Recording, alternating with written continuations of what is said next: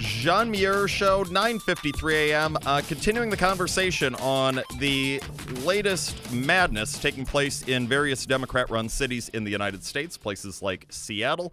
Uh, to the phone lines, we go to Ashley in Appleton. What do you have for us, Ashley? Hello, Ashley. All right, we do not have Ashley in Appleton. We'll try Appleton again. How about uh, Van in Appleton? You there, Van?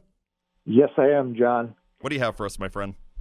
You know, we're hearing a lot about defunding the police, and it's it's just wrong beyond beyond any possibility to comprehend it. What if we want to defund something? Let's start by defunding these stinking cesspools of liberalism that we call public universities. This is just absolute nonsense. What's being taught, what's being put forth as education, just absolute nonsense. And as far as Seattle is concerned, what they need is a show of force, a massive show of force. Mm-hmm. Well, Van, thank you very much for your call. And uh, I-, I, agree with you on Seattle. And again, if the local leaders and the state leaders aren't going to do it because, again, they're either unable or unwilling, then yes, the federal government needs to step in for the good of those law abiding folks who are suffering in Seattle right now under the failed leadership of Democrats like Jenny Durkan and Jay Inslee. Uh, when it comes to uh, defunding things, well, yes, you make a very good point. This show has long called for the complete defunding of the UW system here in the state of Wisconsin. And you know what? It, it actually ties into the current conversation.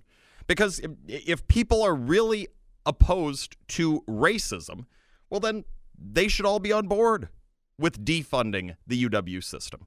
A, a, system that proudly presents classes like the problem with whiteness, that's racist. Uh, the, the people who are putting that class on are clearly racist against white people. And certainly, yes, you can be racist against white people, just as you can be racist against black people, brown people, red people, yellow people. You can be racist equally against all of those groups.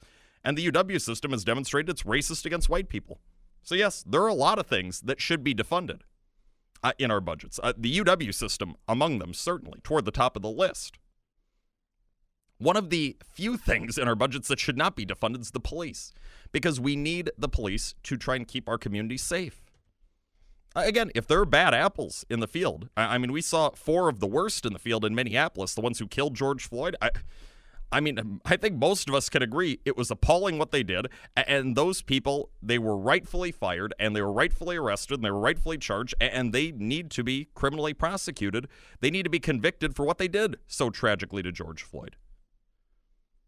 Uh, but that's how you deal with bad apples. You weed them out of the field. And if criminal prosecution is warranted, you criminally prosecute them. You don't take it out of the whole field. That is collective judgment, which is never acceptable. It's not acceptable to collectively judge people based on the color of their skin, and it's not acceptable to collectively judge people based on their profession. Yeah, the defund the police. Clearly, it's not about public safety. It's about leftist elites trying to get as much control as possible. Uh, we have an email saying, Good morning, John and loyal listeners. It appears that elite Democrats are still thinking in the mindset of a two tier justice system. When things do not go their way, we never hear the end of what it is they want, but when things are in their favor, everything is hunky dory. It is such hypocrisy, it is just pathetic. We are one nation under one constitution and should uphold it and live accordingly by that and the law. I think that people are starting to see the lies of the elite Democrats. Uh, are, they're going to be voting against those empty promises that Democrats have been making for 50 years now. People, we need to push our leaders to do what's in our best interests, and we need to unite together to make our country better for future generations.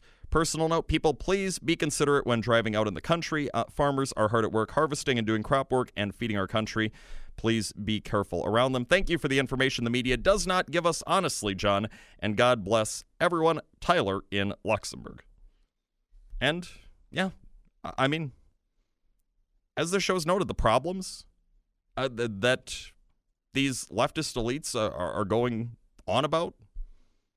The things they say are problematic in our country? The, the things they say that they now want to tackle? I, I, I mean, this stuff is nothing new. Uh, there have been isolated incidents of racism in this country for a very long time. For the entire time, all the decades that people like Biden and Schumer and Pelosi have been in office. If they really cared uh, about addressing things like that, Why haven't they done it in the 20, 30, 40, 50 years they've been around? Clearly, because they don't care to.